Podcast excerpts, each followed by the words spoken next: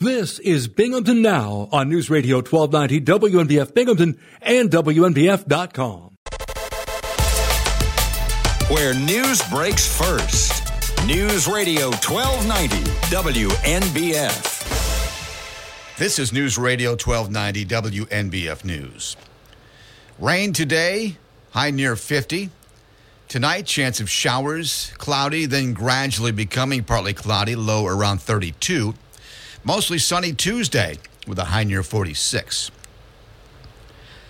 Traffic was snarled on a busy Binghamton roadway following a crash involving a box truck and two cars.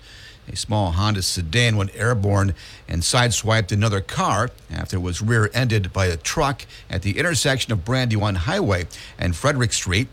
The crash occurred around 2:15 p.m. on Friday.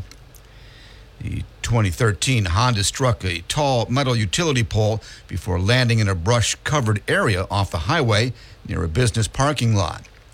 The car came to rest wedged between a fence and a guardrail. A man who reportedly had been in the Honda was evaluated by Binghamton fire medics for minor injuries.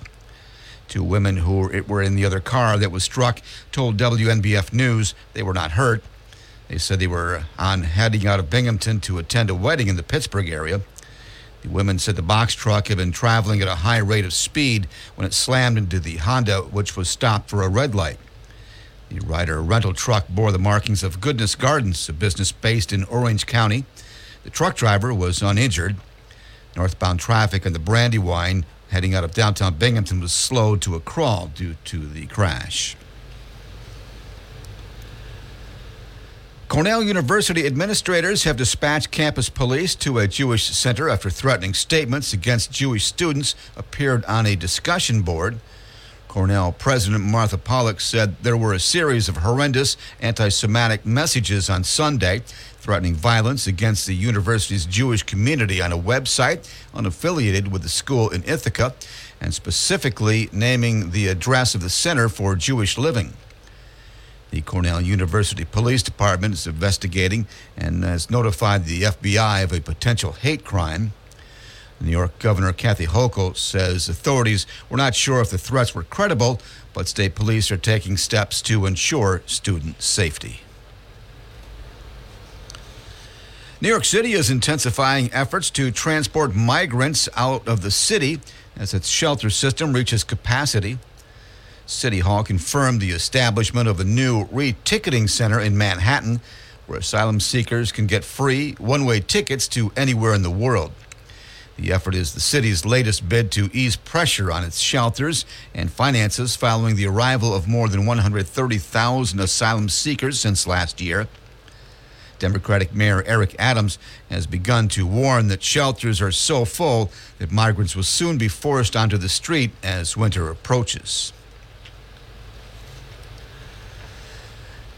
Tent manufacturing operations said a Broome County production facility could expand significantly as a new owner of the business plans for growth.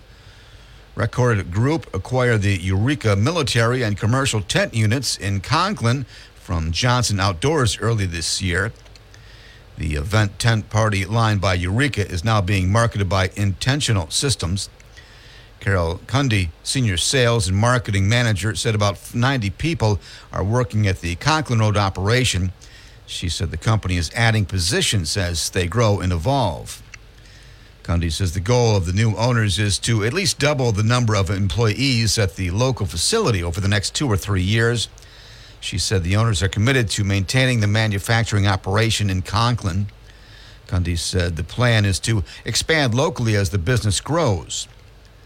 Many of the people employed at the production facility have worked at the plant just east of Binghamton for decades. The site at 625 Conklin Road was home to the Eureka Camping Center retail store for more than half a century. The shop that sold tents and other outdoor, outdoor gear was closed three years ago. New York State Police are conducting impaired driving and underage drinking initiatives through Wednesday, funded by the Governor's Traffic Safety Committee. New York State Police note that Halloween can be a great family fun, but it can also be deadly when someone makes the wrong decision to drink and drive. Troopers will be highly visible throughout the Halloween weekend, looking for impaired and reckless drivers. Drivers should exercise extreme caution, especially on the local roads, as children and their parents will be out enjoying the weekend festivities. Motorists can expect a number of sobriety checkpoints and additional DWI patrols. Law enforcement will also be looking for motorists who are using their phones and other electronic devices while behind the wheel. Drivers should also remember to move over for stopped emergency and hazard vehicles stopped on the side of the road. New York State Police will also be targeting the illegal sale of alcohol to minors through underage drinker enforcement details statewide. Troopers will be using both marked state police vehicles and concealed identity traffic enforcement vehicles as part of this crackdown in order to more easily identify motorists who are violating the law.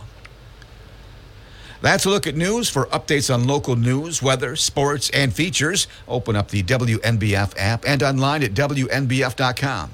This is News Radio 1290, WNBF.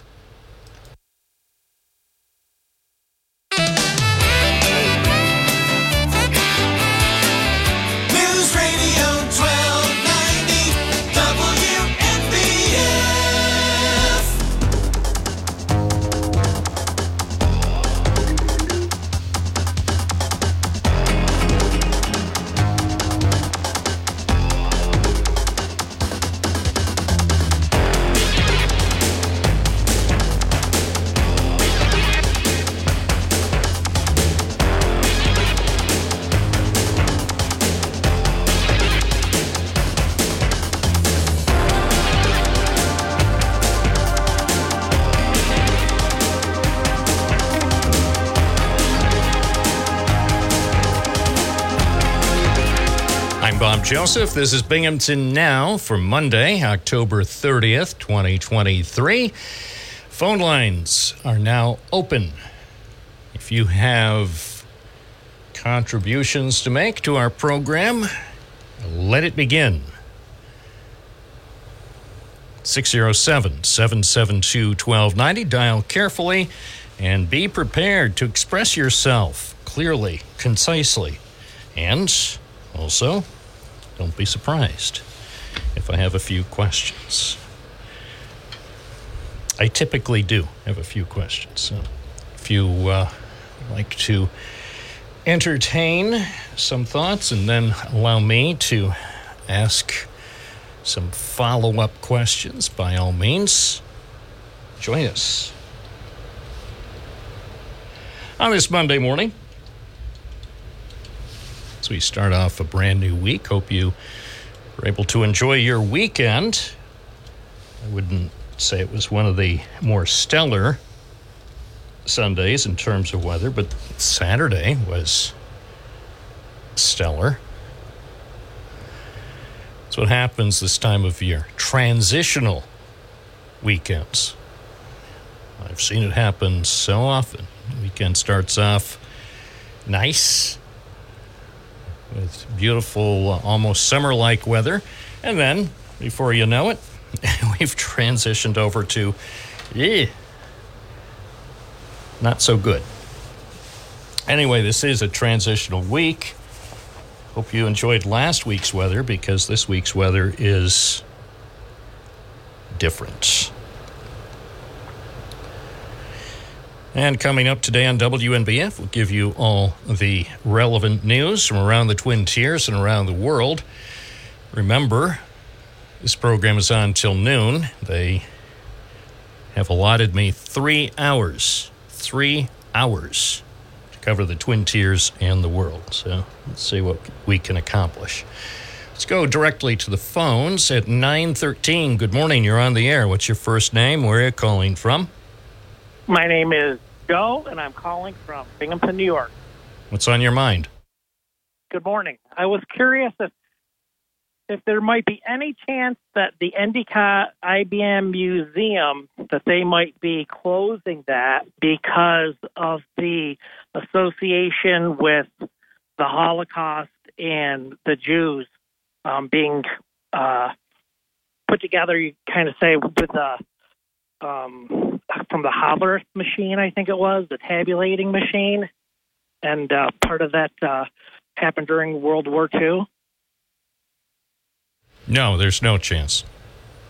No chance at all. Where what gave you the impression that there might be a chance? That's why the IBM Endicott exhibit is uh, is supposed to be taken back by by the corporation. Where where did you hear that, or you just is this just No, speculation? It was, just a thought, it was just a thought process because of what happened back a couple of weeks ago over in Israel, and uh, I just thought maybe. uh, Why would they have there was an waited? Why would they have waited several decades? First of Oh, all, what what, what happened? What happened decades ago had nothing to do with what happened three weeks ago in Israel. So, I guess my question is, why this was under discussion, according to board members, well before what transpired on October seventh with the attack on Israel. So, no, I, I I can just say I can say with um, pretty strong assurance, nobody nobody I've spoken to has even hinted that that's a possible reason. Okay. I just thought maybe with the association, where they keep saying on the radio and TV that it was the the largest um, uh, attack against Jewish people since the Holocaust, and I my thought process was that maybe um, the, the museum didn't want to draw any attention to itself. You know, sometimes like the the statues that are being taken down across the country, you know, for things that happened a long time ago. Um, maybe that they decided that this was time to take down the, you know, parts of the museum or all the museum for, you know, things that had happened a long time ago Yeah, it with, makes with it, IBM. it maybe maybe if that had been under discussion over the last oh I don't know ten or twenty years, it would make sense. If that was a concern, uh, going back to when IBM basically left Endicott, not completely, but basically in 2002, when the company sold all of its property, the 65 acres, and then ultimately um, decided to keep the IBM Endicott Museum in the village. If that was a discussion, I never heard anybody discuss that around here. Ab- Right. About It's about it's- yeah yeah you're you're the first person to bring it up. I'm not saying it shouldn't be discussed. I'm saying it's Okay. it's interesting after decades of IBM's presence in Endicott that you're the first person to bring up that maybe maybe the um, the people in charge of the museum at 40 Washington Avenue didn't want any any of uh, the company's equipment to be there. Yeah, I know that across uh, you know certain parts, well, the majority of the country, there's in the Barnes and Nobles, we're carrying a, a book and a CD set that went hand in hand with what happened uh, with IBM and the Holocaust, and that um, the local one here in Vestal would not carry it. Well, I can't speak to that. I don't know why they wouldn't. It it seems I- seems to me that that the book, and I believe we interviewed the author of the book on this program right here in this studio. I can't understand why Barnes and Noble wouldn't wouldn't carry a book of that nature in Vestal, so people in Endicott and Broome County can read uh, ab- about the history, one one element of IBM's history that many people don't know about. Right. Well, I appreciate you taking my call, and I just thought I would, you know. All right. Well, uh, we're still waiting, by the way, to hear from Ted Warner, the president of the museum. And if he calls in today, if I think of it, I'll ask him about that because of all the things that I have been thinking about since last week about the potential loss of all those IBM machines and artifacts from the 20th century in Endicott, this had not crossed my mind. So I'll I'll see. And by the way, So I'll ask. sometimes there's just that one thing, right? That one thing that we don't that doesn't cross our mind. It could be. Well, could be. or could not be. It's just Maybe, you know, or, or maybe, Yeah. maybe now they'll use that as an excuse. Even if it, you know, if here's the thing: I've talked with board members and others familiar with this process, and nobody brought it up. But now maybe that will be the um, the reason that'll be given because now that maybe that'll prove popular. I appreciate your call, and if anybody knows more about what is going on with the IBM Endicott collection. As they say, the story behind the story, the rest of the story. I'm sure we don't know the half of it. And what we need now, at this point, are people who know the reason why. Ted Warner, the president of the museum, other board members who ostensibly support getting rid of the IBM Endicott collection at 40 Washington Avenue. I think now is the time for explanations to be broadcast here on WNBF. It's 919. Hi, you're on the air. What's your first name? Where are you calling from? Rainy days and Mondays always get me down, Bob. Yeah, Hey, you and uh, you, Richard and Karen. Yeah, right. Hey, uh, how's it going? It's Dave from Vestal, by the way, Bob. How's it going? Well, it's a Monday. I, I'll. I know, Uh, right? we unfortunately we we will have news to report today, and it's not all good. But you know, it's the start of another week, and we're committed to telling telling the facts as we know them. Right. Hey, I, I want to ask you about. Have you noticed? Uh, I think it's a U-Haul, a rental, a box truck, plastered with advertisement going all over Vestal. Have you have you seen that? Saying if you want change in, in Vestal government, uh, vote November seventh. Have you noticed that or no? No, I was just in Vestal. I didn't see it. Where? No, it's been- it's been dry all Where? over Vestal. Yeah, this all morning. down the Parkway. I No, saw it down the Parkway. This morning. Uh, no, not this morning. I saw it Friday. Oh, okay. Well, I I drove through Vestal this Mhm. morning. Didn't see it. No, but but anyways, Bob, I, I wanted to talk about that. You know, I I know I rail on the Democrats, but I will cross party lines, and that Maria Sexton has me very interested, Bob. I've been paying attention to her, and she seems genuine. And two main things, Bob. She she promises to do a, a deep dive into the budget, open it up to the public. Uh, she seems like she open you and other reporters in the public with welcome arms to her meetings. She seems that way. And also, she's willing to address the uh, property assessment insanity we have over here. Those two things are very important to me. I'd like to know what's going on. And she seems like she's willing to let us all know about it. That's big. That big if true, as they say. Big if true. B I T. is true. Right. Hey, also, to one more thing, Bob. Did you watch 60 Minutes last night? Did you catch our, our No, I can't. I can't that? watch that that program anymore because No? uh, you know it's it's no longer it's no longer the 60 minutes. When I was growing up, it was on the cutting edge of journalism. Now it seems to be um, a strange mishmash of promotional segments and and um, correspondents who are how can I put this gently phoning it in. You see what I'm saying? They they hand the correspondent a stack of five by seven cards and then set the correspondent in a chair and then the interview subject in another chair and then they roll tape and and then the correspondent asks the questions that were written by an associate producer and then after the response she says wow You know, Bob, you know, th- there was one part in, in this interview where he, what who who was interviewed um, Tommy Harris.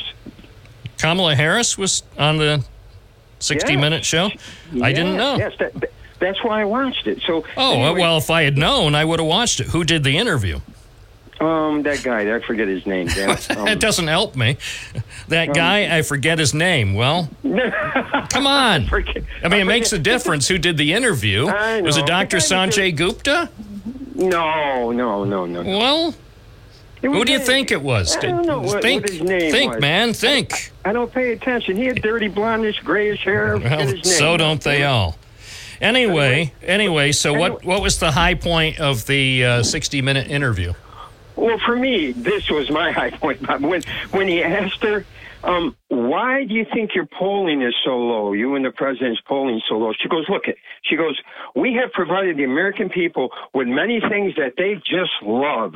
And he goes, "Well, then why do you think the polling's so low?" He goes, she, "Because we're we're doing a bad job of conveying of who brung this all to them. She said brung, our vice president said the word brung, which isn't even a word. Our vice president can't even speak proper English on and national and, TV. and uh, you know, I couldn't criticize Kamala Harris for um, if if that's true. And again, I didn't see the interview, but if she said something like that, I'm in no position, and I can't I can't throw stones from my glass house. I make I make mistakes w- when I'm speaking to people, and I hope people don't hold it against me. I'm not. I'm not perfect. I'm not artificial intelligence. It's natural intelligence, which means I'm human. So occasionally I'll say something that might be incorrect or Im- improper English, but don't uh, don't be so don't be so hard on the vice president. I think she's doing the best she can.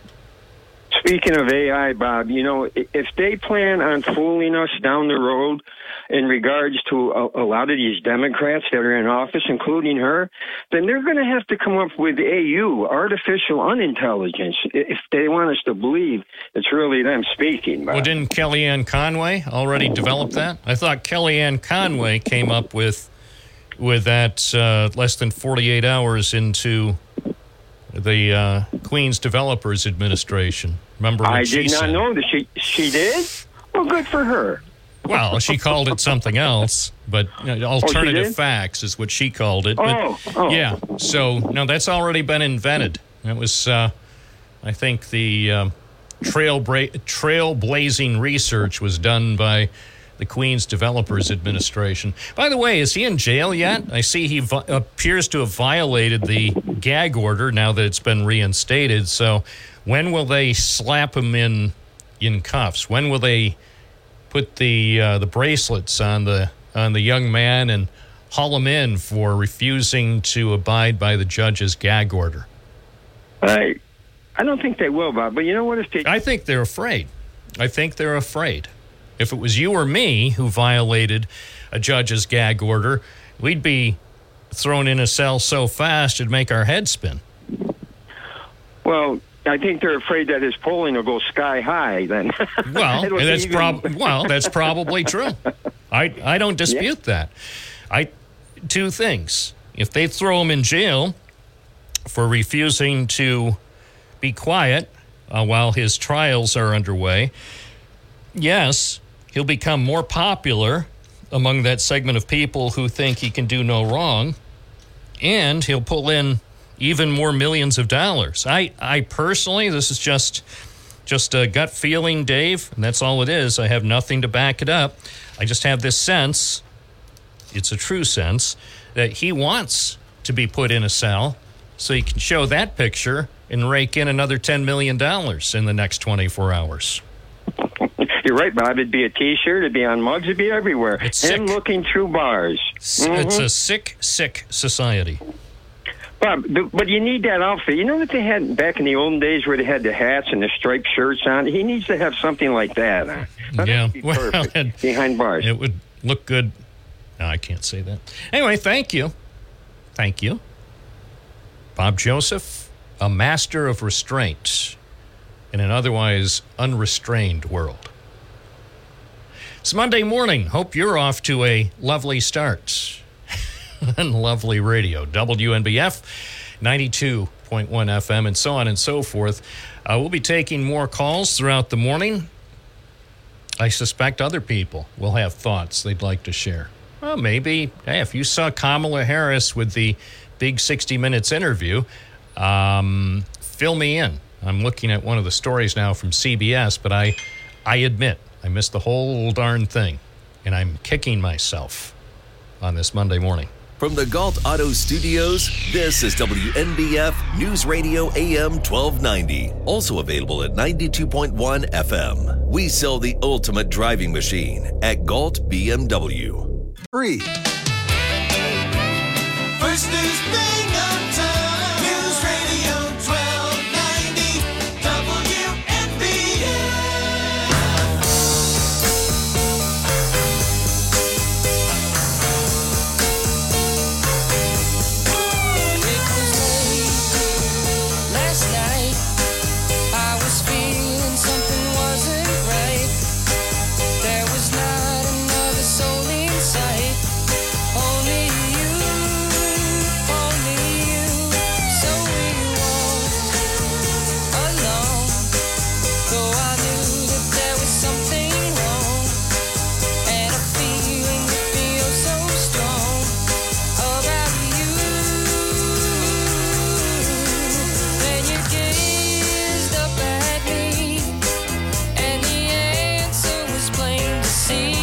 eyes.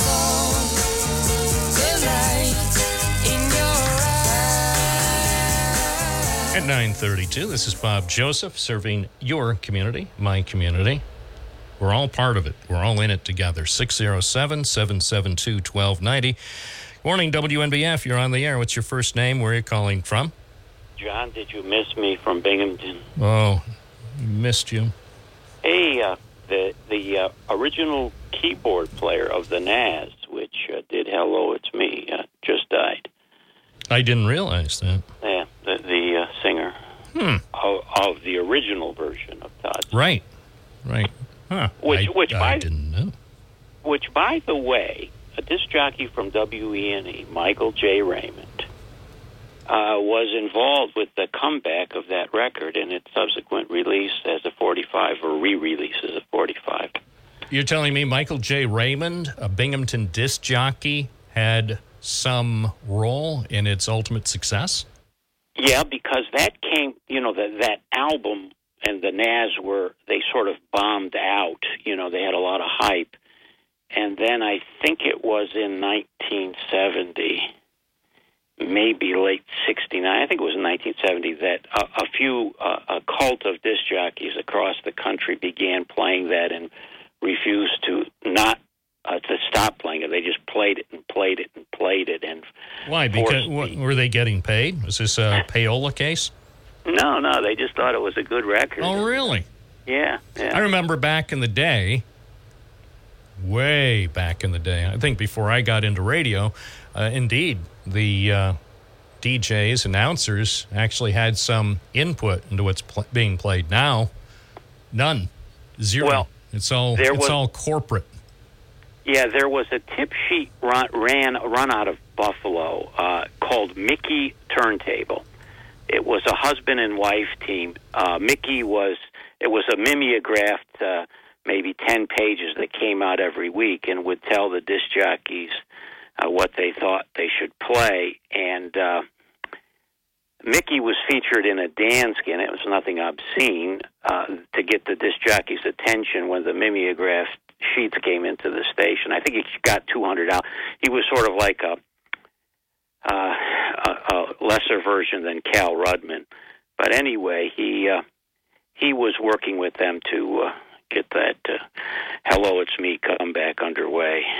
Oh, thanks for mentioning Mickey Turntable. I see there are a lot of uh, online discussions about Mickey Turntable back in the day. And I, I had not heard about it, but you're right. And it um, this one internet discussion board mentions that there were uh, quite a few other tip sheets, and there's some people who were in radio in upstate New York. This is hmm, I I had no idea. Mickey Yeah. Turntable sounds like a good air name.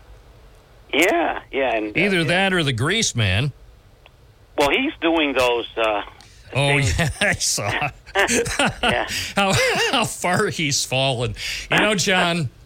Even I haven't gotten to that point. I'm I'm not saying. By the way, there's there's absolutely no shame in doing what he's doing. I mean, you know, even even if it's just a little bit of cash, it's still cash. I mean, Grease Man needs new shoes, but you know, yeah, at some point you'll probably see me doing the same thing, and you'll probably say, "Gee, Bob was uh, on top of the world on October 30th, and now look, Thanksgiving, and he's doing these. Um, what do they call them?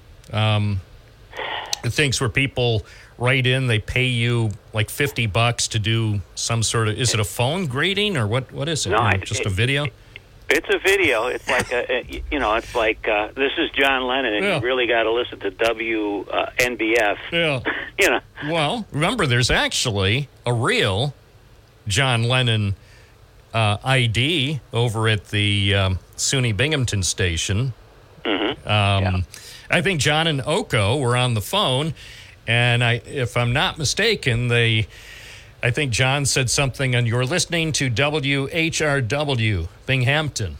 well, I, yeah. Uh, Perry Cooper had a, a ton of them. Uh, he was uh, Murray the K's go for, so he had the presence of mind. I, I give it to him that he had everybody. Uh, he had Mick Jagger and John Lennon uh, cut these things. You know, you got to listen to the Perry Cooper show, but didn't didn't say any call letters because there was no Perry Cooper show at the time. But he had a, geez, he had everybody and everybody, and he had great black and white photos, which served him well when he went to Atlantic Records because he he put those in his office. And Julian Julian Lennon came in and said, "Wow, this guy." Guy my old man, you know. Well, there were there were a few people in the radio business back in the day before the Beatles really became hot, who either just through luck or happenstance or whatever did a few things that uh, you know looking back as as you look back a decade or even five decades later and you say man they were brilliant. They must have known that the beatles were going to be the biggest act ever. And in, in many of those cases it was um, maybe a gut feeling or some cases dumb luck but uh, some some people sure looked good as as you um, you know look back and say wow they they managed to get um, wasn't there one radio station? There was a guy who who gave uh, each member of the Beatles a radio station T-shirt. And I think if the story is right, I think John and Paul or whatever, after like a photo shoot, they um, they said, "Oh, here are your T-shirts back," and the guy said, "Oh no, they're yours." And so, ultimately, in future appearances uh, around the U.S. or maybe around the world, they one or more of the Beatles were appearing in, uh, and I, I don't know if it was WMCA or whatever, but some some station, some guy had the good fortune to to give them probably, you know, T-shirts that cost about seventy cents to produce, and they wound up getting seven million dollars worth of free publicity for the station. Well, the disc jockeys from the 50s into the mid 60s, maybe 70s, were the stars. The musical acts were at the behest of the disc jockeys who ran the shows and, you know, Dick Clark's Caravan of Stars and all that. But I think you may be referring to Peter Noone because he had a WMCA Good Guy sweatshirt on the cover of one of those albums. That that may be it, but uh, they were all breathing down their neck. And I told you the panic that Dick Clark uh, went through when the Beatles came out. He panicked. Uh, he had just moved the the uh, the program was moved from Philadelphia to to L.A. and he formed and it, he was seeing his caravan of stars uh, go down the tubes. He formed he found a group from Long Island and named them the American Beatles and they were a pre-existing band. Uh, I think they were mostly Italian guys, and he did a tour of Mexico City and the in the uh, South American countries to see if they would fly, and then he was going to bring them back here. So he uh, he uh, had a uh, was lived in great fear of the Beatles. Those were the days, my friend. You know, I forgot what I was going to talk about. Yeah, it'll probably hold Well, till tomorrow, though. That, that that's what happens, Bob. I know. And and by the way, those sewer bills are getting high. okay, I'll see you. Thanks, John. To be continued. To be continued. That's the beauty of live radio. We all learn. We also stay tuned because there's always tomorrow. 607 772 1290. Bob Joseph, Binghamton Now, WNBF.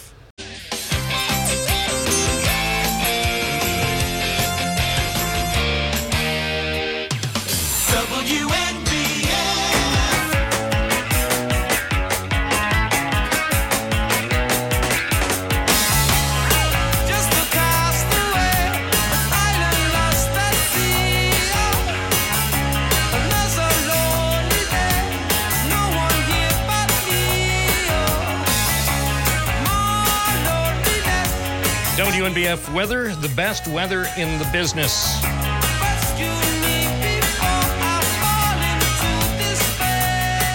Nobody brings you better weather than WNBF on the cutting edge of the weather. Thanks to the National Weather Service, the world's best weather forecasting outfit.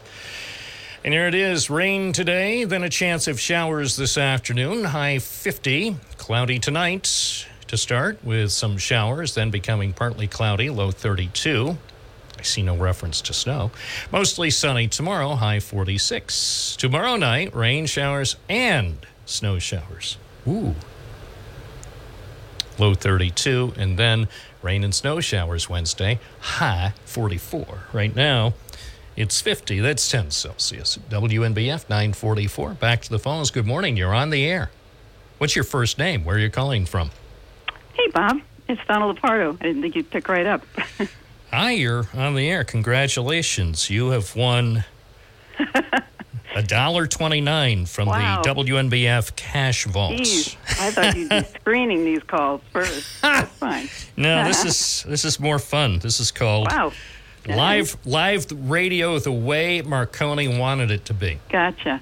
Well, I just thought I'd check in and Yeah, thank talk you. about the History Museum if you'd like and I would tell you what like I know and Yeah, yeah. Well, you know what my hopes are anyway. All right. Well, we did have uh, some extended discussions about the museum at 40 Washington Mm-hmm. Avenue on Friday's program. I invited the Broome County historian, Roger Mm-hmm. Luther, to be here, and we also spoke with the executive director of the museum. And so Mhm. they, they gave us uh, their input. So Uh huh.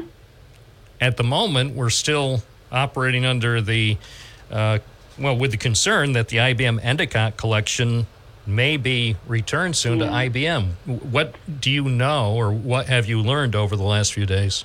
Well, I can tell you how I got involved with this, and I was also hearing some rumors. I think there were, you know, some people who wanted to share more information than they felt comfortable with, and so I sort of heard this going on because of my involvement, of course, in historic preservation, and then I had put some state resources into that second floor for the Endicott Johnson collection. But so my first call was to Roger Luther as the county historian. I wanted to know had he heard anything, and he had not. So I sort of left it off to him to do some exploring, and I believe he he may have mentioned it on on your program on Friday, where he called the director or the president of the board to see what was going on, and didn't hear hear anything. He didn't hear that there was an issue or anything that we needed to be worried about.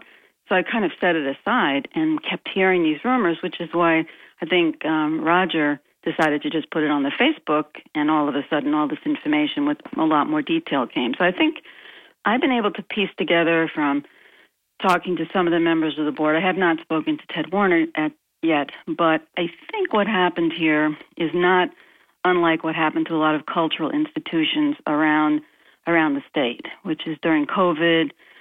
Um, you know, there was just a drop off in revenues, just a, a, a lot of circumstances that put them under stress. We've lost a lot of organizations because they weren't able to be financially viable. And I think that's what's happened here. What's unfortunate, though, is that at this very same time, government resources were coming to us to help these very organizations. I mean, I've gotten assistance for, you know, the Arts Council and the, opera and the, you know, the Philharmonic. So they really, I think, may not have been aware of resources that were available, not just through COVID recovery, but through all of us who are, you know, deeply committed to, uh, you know, to saving this collection. So I've put the word out that I'm more than willing to gather up community members, government officials, and you know, just pool together, see what kind of resources we can come together to help help them stay viable.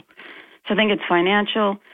Also, I understand they had some problems with it's an old building. You know, they had to do expensive repairs. They need more expensive repairs. I think it just got a little past them. Hopefully, we can get this on the right.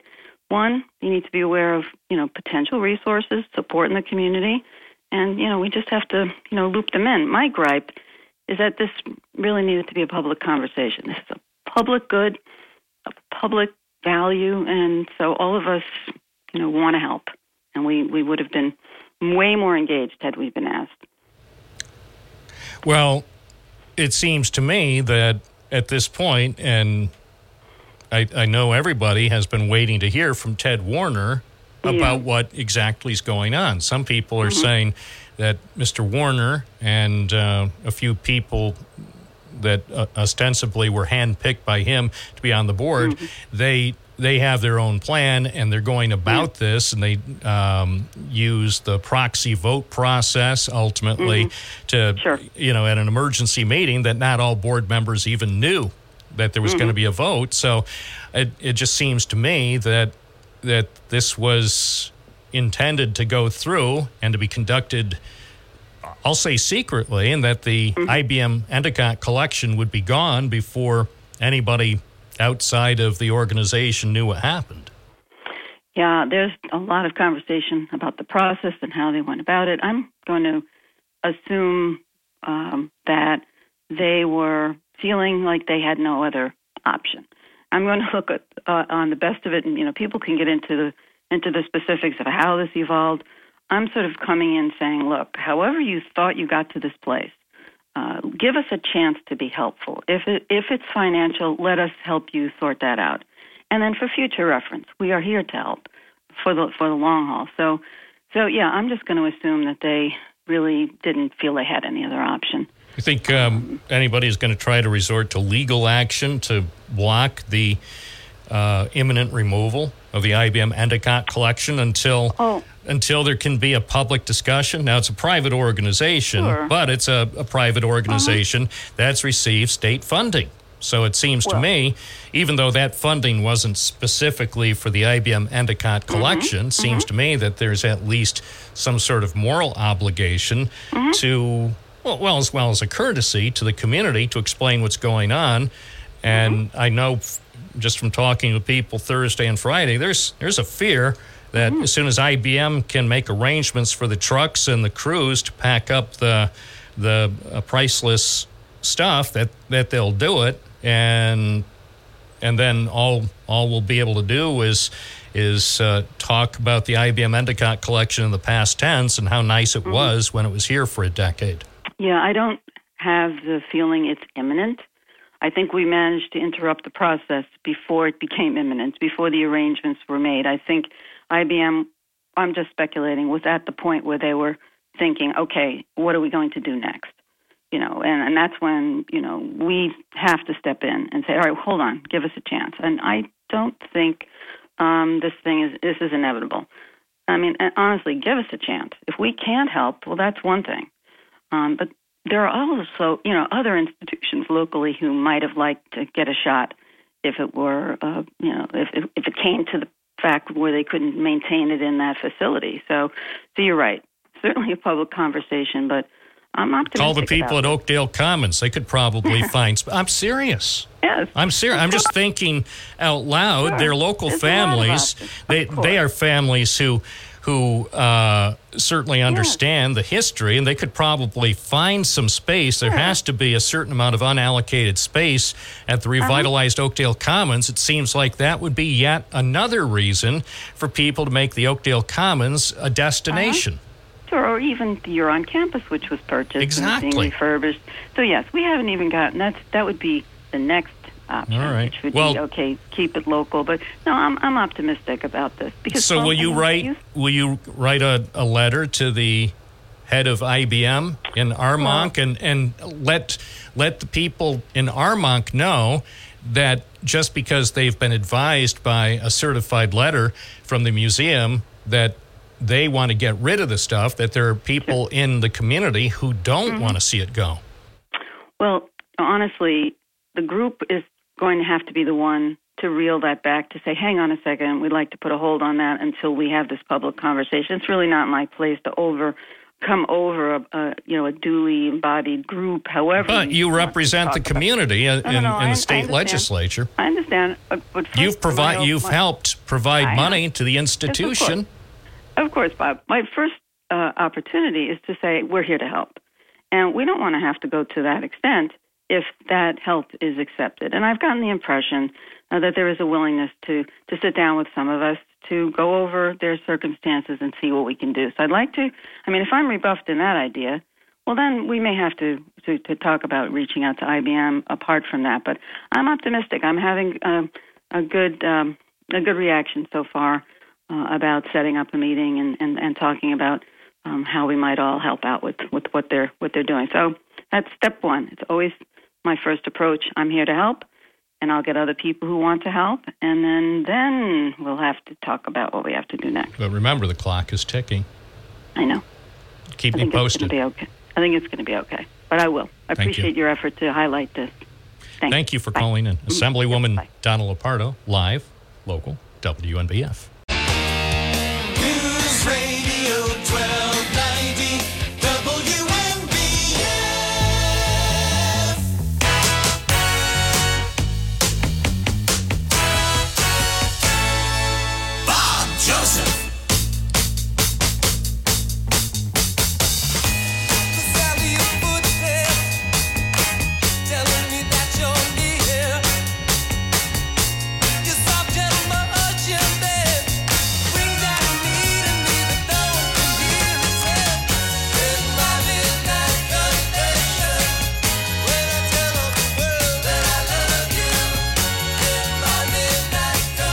The station that serves you seven days a week.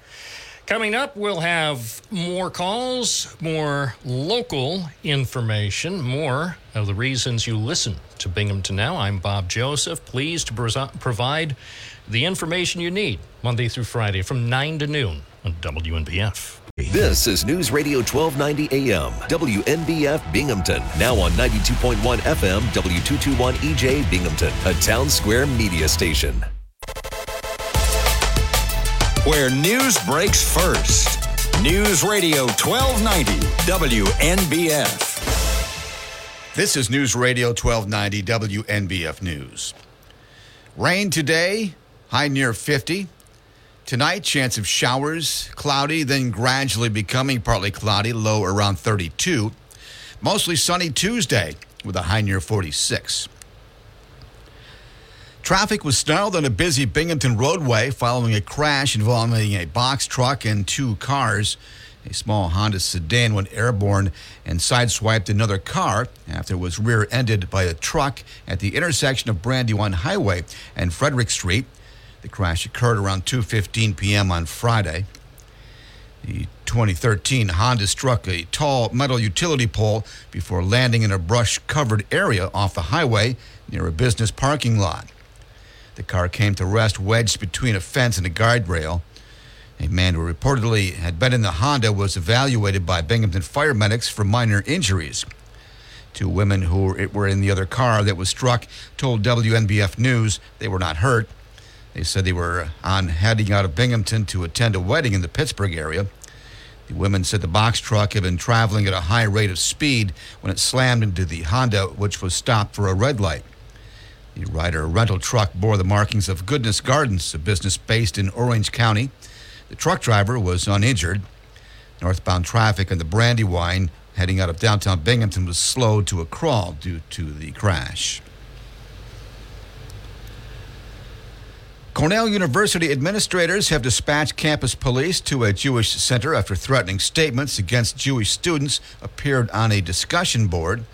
Cornell President Martha Pollack said there were a series of horrendous anti Semitic messages on Sunday threatening violence against the university's Jewish community on a website unaffiliated with the school in Ithaca and specifically naming the address of the Center for Jewish Living.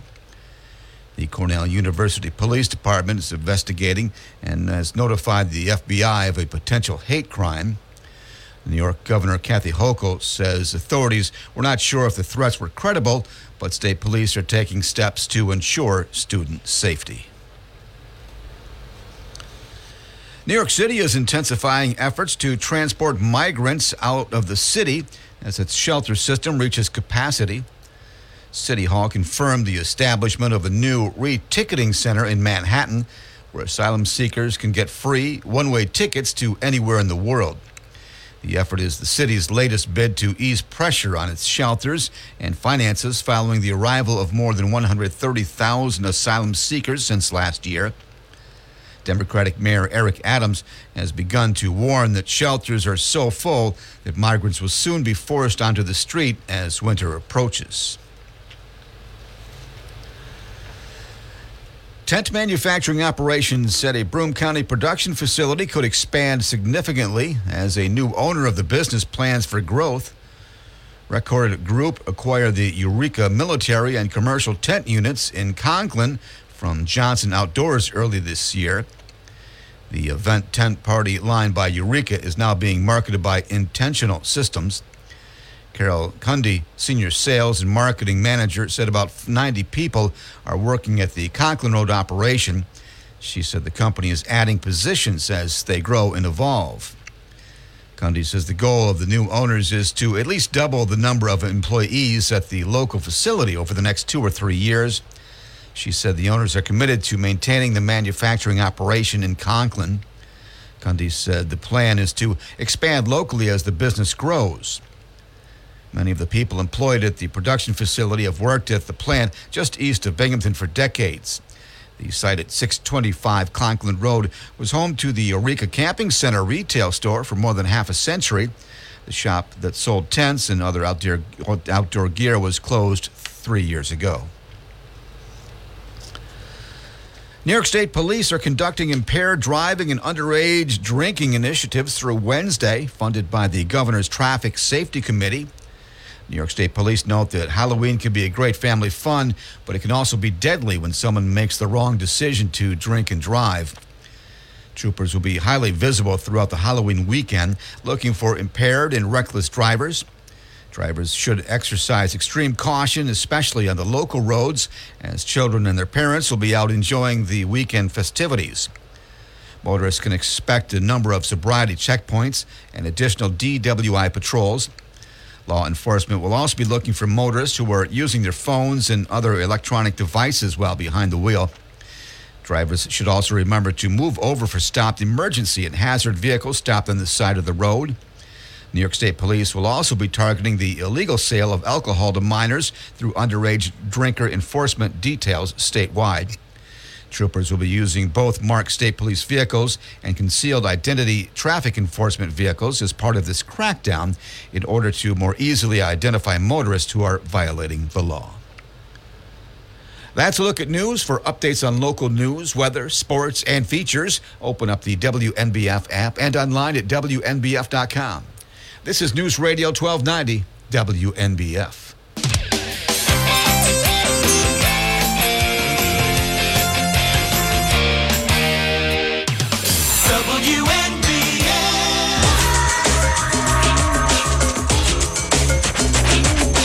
WNBF Live on a Monday morning. I'm Bob Joseph. Coming up, we'll have more of your phone calls. So if you have things you need to talk about, don't worry. Phone calls will be coming up shortly. We're here till noon on WNBF's Binghamton Now. We welcome back to the program Christopher Johnson, filmmaker, Binghamton native, along with uh, producer Mariana Tosca. We have something very important to talk about that's coming up later this week in Binghamton. Mr. Johnson, welcome back. Thank you, Bob. I appreciate you having us. And Mariana, welcome to our studio. Good morning, Bob. Thanks for having us. What do you think of this place? I think it's gorgeous. I'd like to move in, actually. we, we, we may start to sublet. They're busy building a restaurant next door, so we have we have microphones, music, then the restaurant, basically everything we need. All you need is a laundromat, and we're all set. There you go. We'll just send out. We'll, we'll just uh, call the guy from uh, down the street on Main Street, and you know, every Tuesday and Friday morning he'll do a pickup.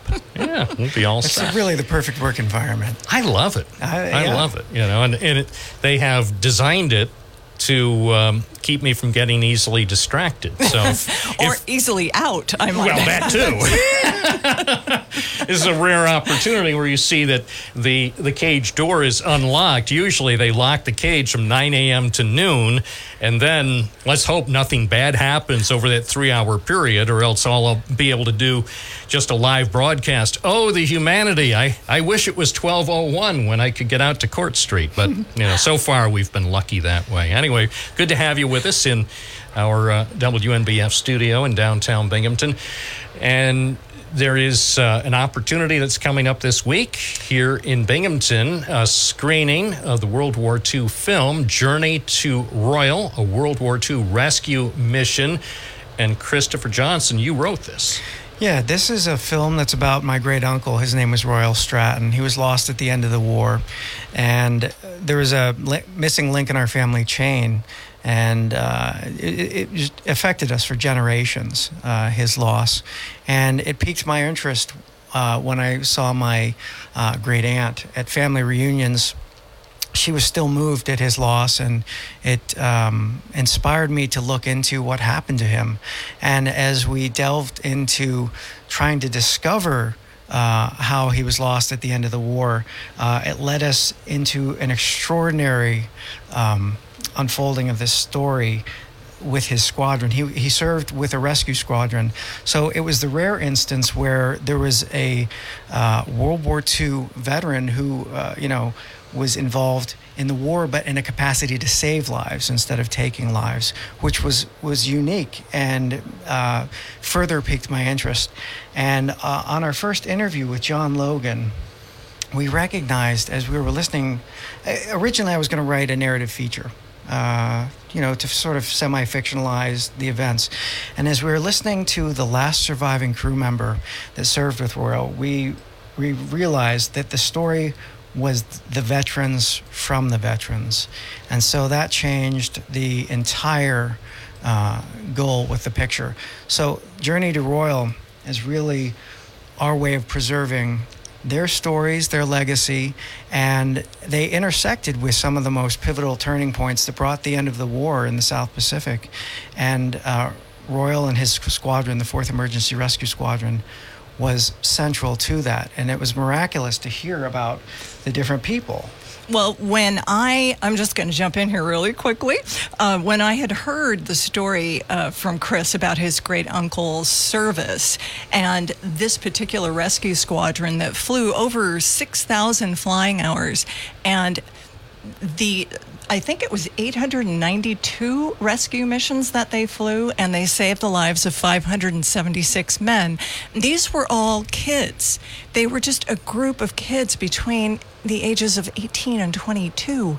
And they were out in the middle of the South Pacific, and they had. Um, what's the term?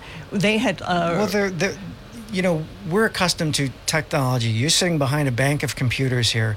There's radar, there's GPS. We don't have to think about how to get to the grocery store or home for that matter. And you take uh, basically uh, a tin can with radial engines on it.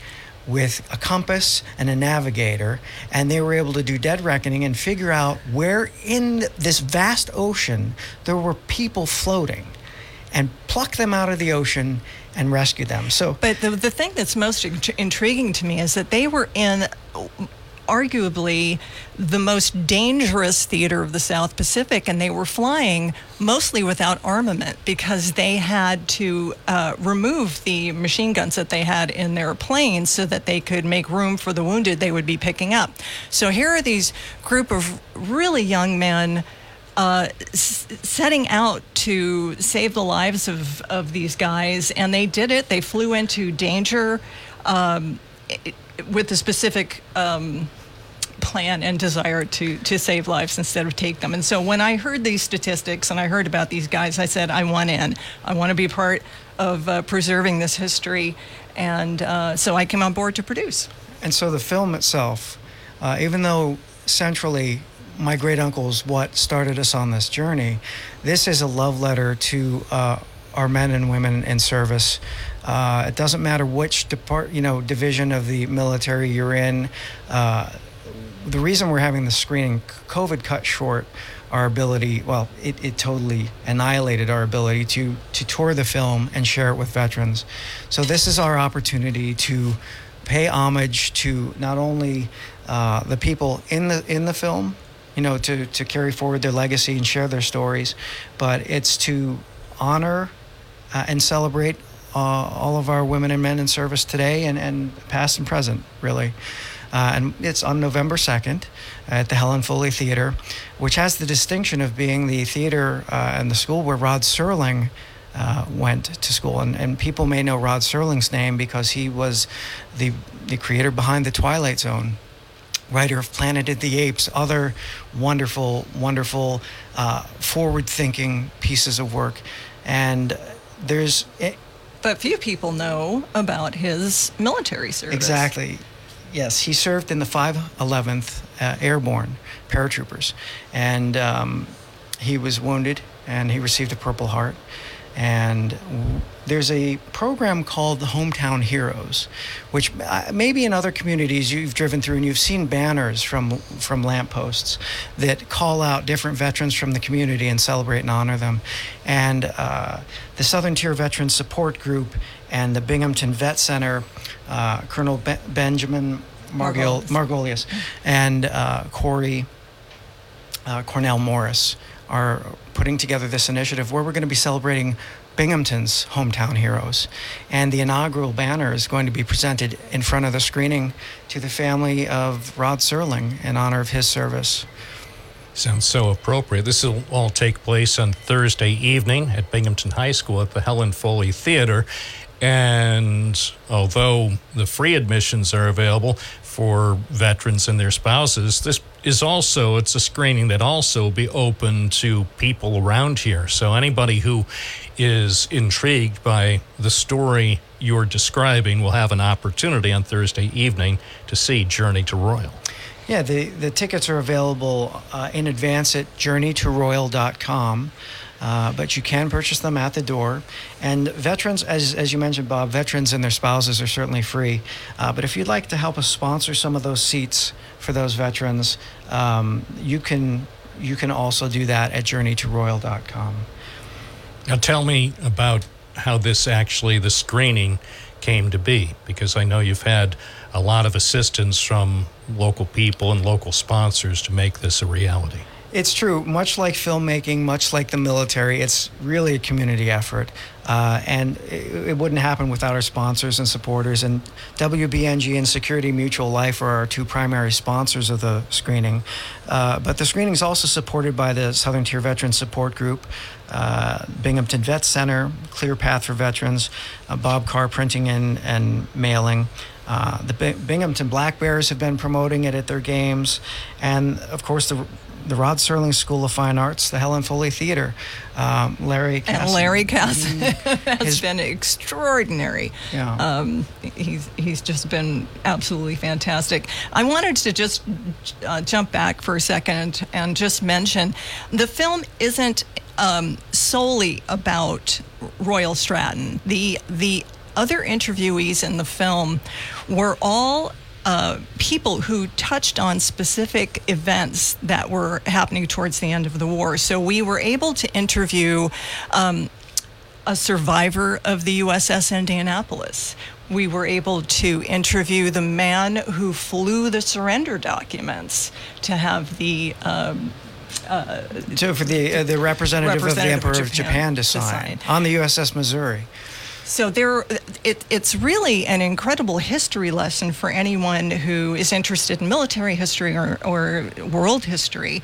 Um, Chris and I will be doing a Q&A after the screening, uh, probably about a half hour, for uh, anyone who wants to ask any questions about uh, the experience, the filmmaking experience. So, um, so it's really um, an opportunity for us to kind of share. Um, our, our filmmaking process and also some of the information that didn't make it into the cut of the film uh, because you know we had what over 600 hours Well, 600 pages. So, Bob, you know, as you know, you, you go film the interviews, and there's always much more than you end up with in the picture. Uh, so, transcribed, that was 600 pages. Uh, we could do a 10 part series on the interviews that we got from the picture. And that 600 pages had to be cut down to 100 pages for the format for the distributor, uh, for the picture to be an hour and a half. And the, the hardest part is knowing what you, I mean, certainly we love what's in the film. But knowing knowing all the stories that have been left out, and in fact, to that end, we're we're exploring the idea of doing a, a kind of a band of brothers about the rescue squadron. We're working on that now uh, to pitch. But yeah, there there is so much to share, uh, and all the, the distinction that Mariana is making is that yes, it's not all about Royal Stratton, but all of these people intersected with the rescue squadron and those events that brought about the end of the war and the the gentleman that had been in the ocean for five days from the USS Indianapolis. Lyle Umenhoffer. Right. Uh, he was one of my favorite interviewees. I instantly fell in love with him. We spent an entire day with him in his home listening to him recount that experience. And, you know, my gosh, I was sitting there just, he could not have been more humble and. Um, he, didn't he didn't express his experience as anything particularly you know laudatory. He just thought it was he was doing his job and he happened to get hit by two torpedoes that night and you know he fell into the water and uh, it was roughly midnight when that happened and he spent the next six hours not hearing or seeing anyone in an, and he was just floating in an oil slick and then and then it, the story just got worse from there. And the fact that he was able to survive, and that these group of I think it was 317, if I'm not mistaken. Um, forgive me if I have that na- that number wrong. the survivors of the the USS survivors. Indianapolis, yeah. Yeah. Uh, It's a story made famous in Jaws by Quint, the character of Quint. That, that you know that every I'm sure everybody who's seen Jaws remembers that that tale of. But they got the date wrong. Yeah, they did movie. get the date wrong. I'm sure Spielberg laments that to this day. Um, but I can't imagine, you know, you we go around life, you know, and, and what what's the worst thing that happens in our day? You know, nobody here is called upon to have to I got a parking ticket. yeah, You know. float in the ocean for five days, not drink the only water available, which is filled with salt, which will make you, you know, make you go insane. Really. Yeah. And, Uh, and just be pummeled by ubiquitous and sharks, sharks and barracuda and, and Yeah. things like that. So, I mean, we're, we're sort of going down a little bit of rabbit hole because Lyle's story and in the presence of hearing that in person, it's moving eh, to a point that's difficult to convey in any medium, whether it be film or on the radio with you. But, but these are some of the people that you'll get to hear stories uh, from firsthand if you if you come join us on this evening uh, and watch the picture. It's it's a hybrid. It's it's not a full documentary. It's a documentary narrative hybrid, Bob. So, um, so people that that aren't inclined to uh, watch documentaries, there's a very uh, fast-paced, engaging narrative portion of the picture that brings you right in, and then we segue to the, the documentary sections for the factual parts of it, for these engaging stories that propel us back into these narrative dramatizations that help uh, the audience sort of be placed in the events. So it heightens it and makes it feel like a more, more of a firsthand experience uh, than your traditional, you know, I, do, documentary channel, history channel documentary. And our goal with this was threefold. It was to educate, entertain, and inspire. Um, but even more importantly, we had made a promise to all these veterans that we would do our best to be the custodians of their history, to make sure that their service and experience would not be forgotten. And um, we've done our level best to honor that promise. And Share um, it with as many audiences as we can. uh, yeah, and that's why we're taking the film out. And Would this? I'm sorry. Would this be appropriate for younger people, or or uh, are are some elements of this uh, perhaps too intense for for uh, people who are uh, younger than teenagers? That's a tough question to answer because audiences are so sophisticated today. What what would have been difficult for me to watch at say 8 or 10 years old, you know, is e- easily trumped on television today, right? So my general sense of caution on this is is there's there is war related violence. Um, there there are tense adult situations, but I think safely 13 and above easily. Um, now, if if you have a particularly mature young person of 10, perhaps that that you can sort of give some insight into what they're going to see. Um, there's nothing overtly traumatizing to look at or to experience. It just is that it is real war related violence, and you do see some of that on the screen.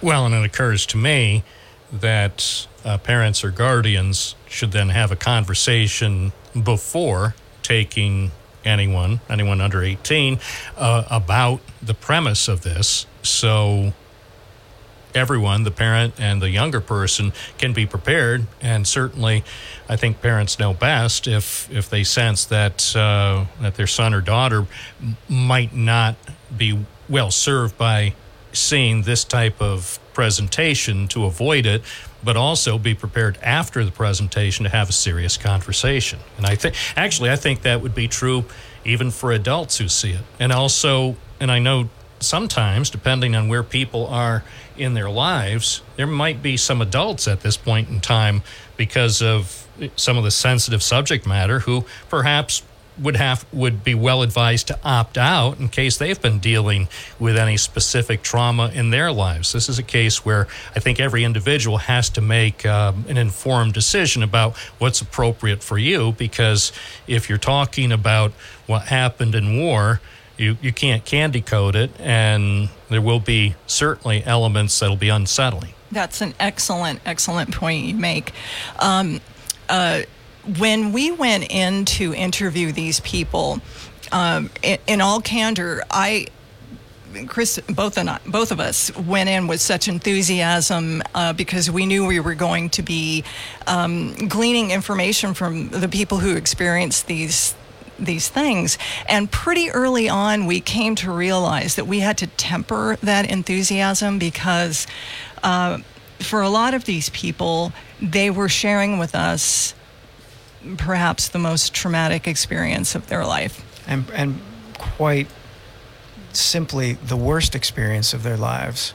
Um, some families had been, um, you know, had become separated from each other because of the trauma that war causes and the uh, inability, especially back then, you know, uh, for World War One. I, think uh, what was it, Bob? Maybe you can help me out. Was it shell shock in World War One?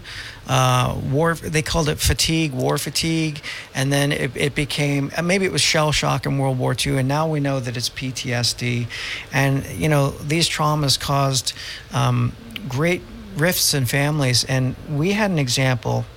This happened to us a lot, where we would go interview uh, somebody, and the family would ask if they could come along to watch the interview. And after the interview, the family would thank us. And in one case, a family that had not really spoken in any meaningful way in, I think, decades. Decades. Um, the, the film and the interview was a reason for them to come together externally. Uh, and after they had, they had a better understanding of what had caused the Certain problems in their family. behaviors, Yeah, certain exactly. behaviors. And so it was a healing process for them, and they thanked us, which was it's a weird reversal of gratitude Mm-hmm. because we were just it was a privilege for us to be there and for those people to to entrust us to be the custodians of their stories.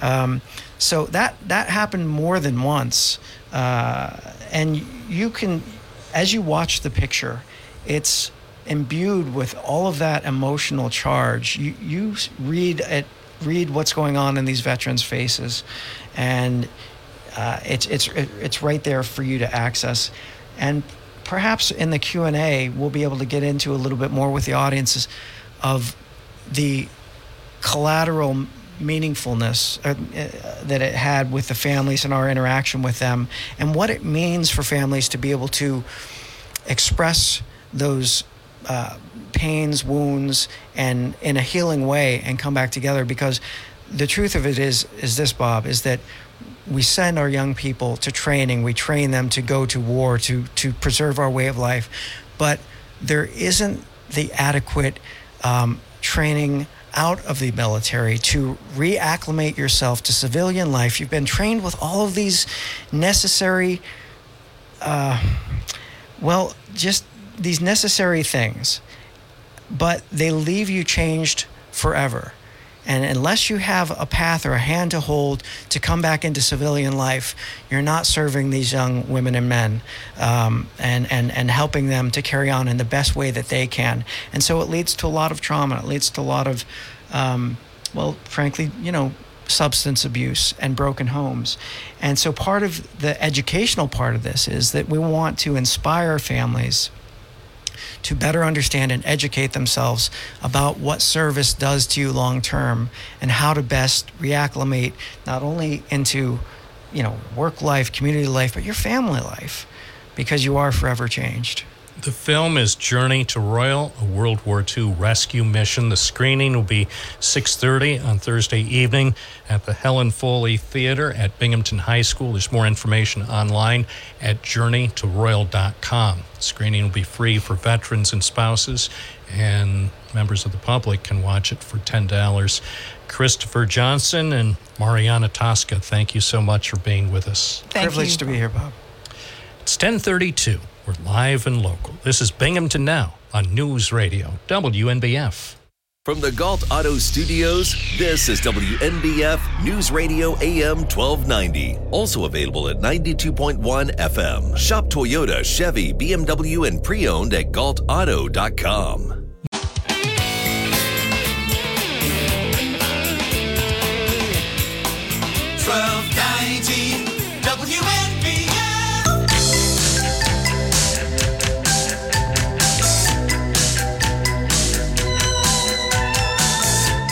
Thirty-seven WNBF live on a Monday morning with Bob Joseph. Let's go back to the phones. Good morning. You're on the air. What's your first name? Where are you calling from? Uh, Tom from Endicott. Good morning. What's on your mind? Hey, Bob. I just, I just, uh, I'm a, a, student at uh, University auditing some classes, and I, I assume that, that you've heard that there was some type of incident on the campus this morning Yes, and classes Okay. at Binghamton University are canceled. There is a police investigation. Uh, no danger to the campus or to the community, but indeed, uh, classes today at Binghamton University have been canceled, and we will uh, be providing some more information over uh, the next couple of hours here on WNBF.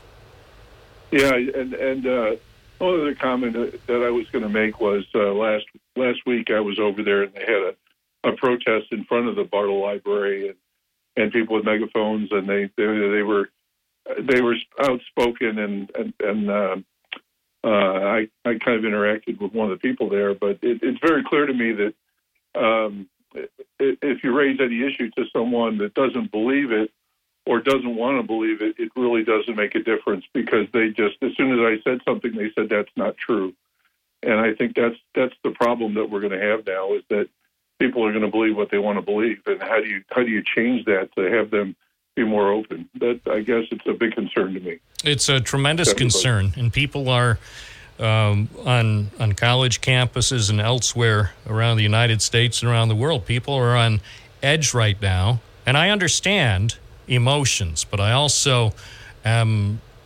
encouraging people, no matter what the situation, whether you encounter someone individually with whom you disagree, or if it happens to be a group of people, uh, try try to uh, as much as possible, and I know this is easier said than done in some cases, try to diffuse the situation because we're not going to change minds on, on Yeah, some of these issues. That that much that much I know. And and I I'm okay with that. I may not agree with some people. I'm not going to get into a shouting match. Well, let's put it this way. I will strive never to get in a shouting match with people because I haven't seen any shouting match under any circumstance that's that's productive. And so even if somebody if I'm out somewhere and they say something that I uh, forcefully disagree with, I'll I'll really strive not not to make things worse, because I I'm not saying that necessarily I'll understand where they're coming from because in some cases I truly don't, but I'm not going to um, try to bring people around to my opinion because look, these are deeply held views, and I think on a planet with 8 billion people, we're going to have to make greater efforts to get along with each other, even even when we disagree on some really important issues. You know, I'm just really, you know, as as an older person, I'm just really concerned about the activism in these universities and how polarized they already are, and uh, it's just it's just a concern because it's gotten worse. And how do you kind of dumb it down now? Uh, they, you know, you, you got to just people just have to, like I said, walk away and and recognize that other people can have other opinions, but you know, not to escalate them. And and, and that's you know, I, I also have followed Cornell now, where you had that professor that um, said some really terrible things. And I understand he's on academic leave right now, but then there's a whole pushback. You know, Cornell saying, "Why did they do that?" Right? So you you just can't win. I, I guess just kind of just kind of uh, calling today more more that just as I know there's a lot of good people at Binghamton University. We're all trying to get along, and uh, I, I hope that everything can just calm down. That's my message. Thank you. I appreciate your call. Hi, Bob. Thanks a lot. It's 1041 WNBF with Bob Joseph. We're here for you. Uh, we encourage conversation. We're not here to um, make people think they have to agree with everything. I understand a lot of people don't agree with me. And maybe there are times when I don't agree with some people. Doesn't mean I dislike them. Not at all. So anyway, let's let's do our best to respect everyone And when things happen, let's try to the greatest extent possible to, to show some empathy with each person. It's 1042. I'm Bob Joseph. You're listening to News Radio, WNBF.